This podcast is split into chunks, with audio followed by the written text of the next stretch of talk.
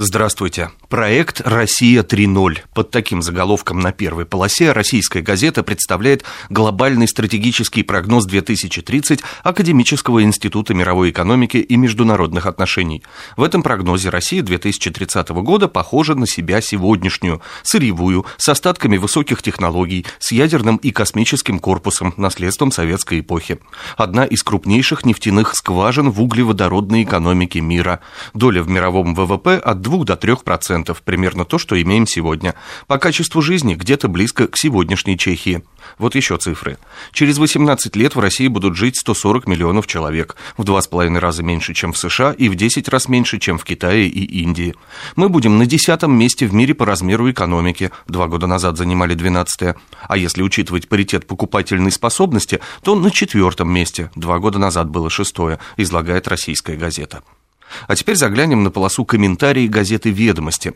Вот что пишет здесь политолог Константин Симонов – Рост рейтингов Владимира Путина наглядно показал позитивную реакцию населения на развитие событий вокруг Анатолия Сердюкова. Это совершенно неудивительно, но является палкой о двух концах.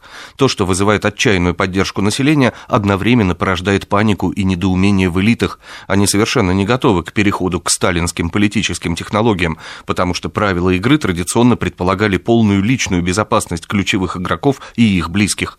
Вопрос в том, насколько кейс Сердюкова действительно является поворотным событием. Последние заявления президента показывают, что этот путь, похоже, чрезмерно радикален для него. Значит, ему придется усложнять саму политическую систему, добавлять в нее публичную конкуренцию между элитными группами.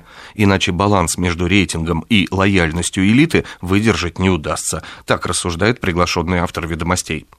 Сережа и Дима, двое на одного? Такой заголовок позволяет себе еженедельник-собеседник на полосе «Политпейзаж». Читаем ниже.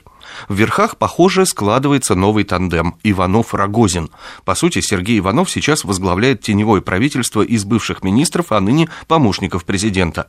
Но и в Белом доме у главы кремлевской администрации нашелся союзник. В последнее время его интересы как-то сблизились с интересами вице-премьера Дмитрия Рогозина. И на Сердюкова синхронно они ополчились, и их заявления о борьбе с коррупцией будто написаны под копирку.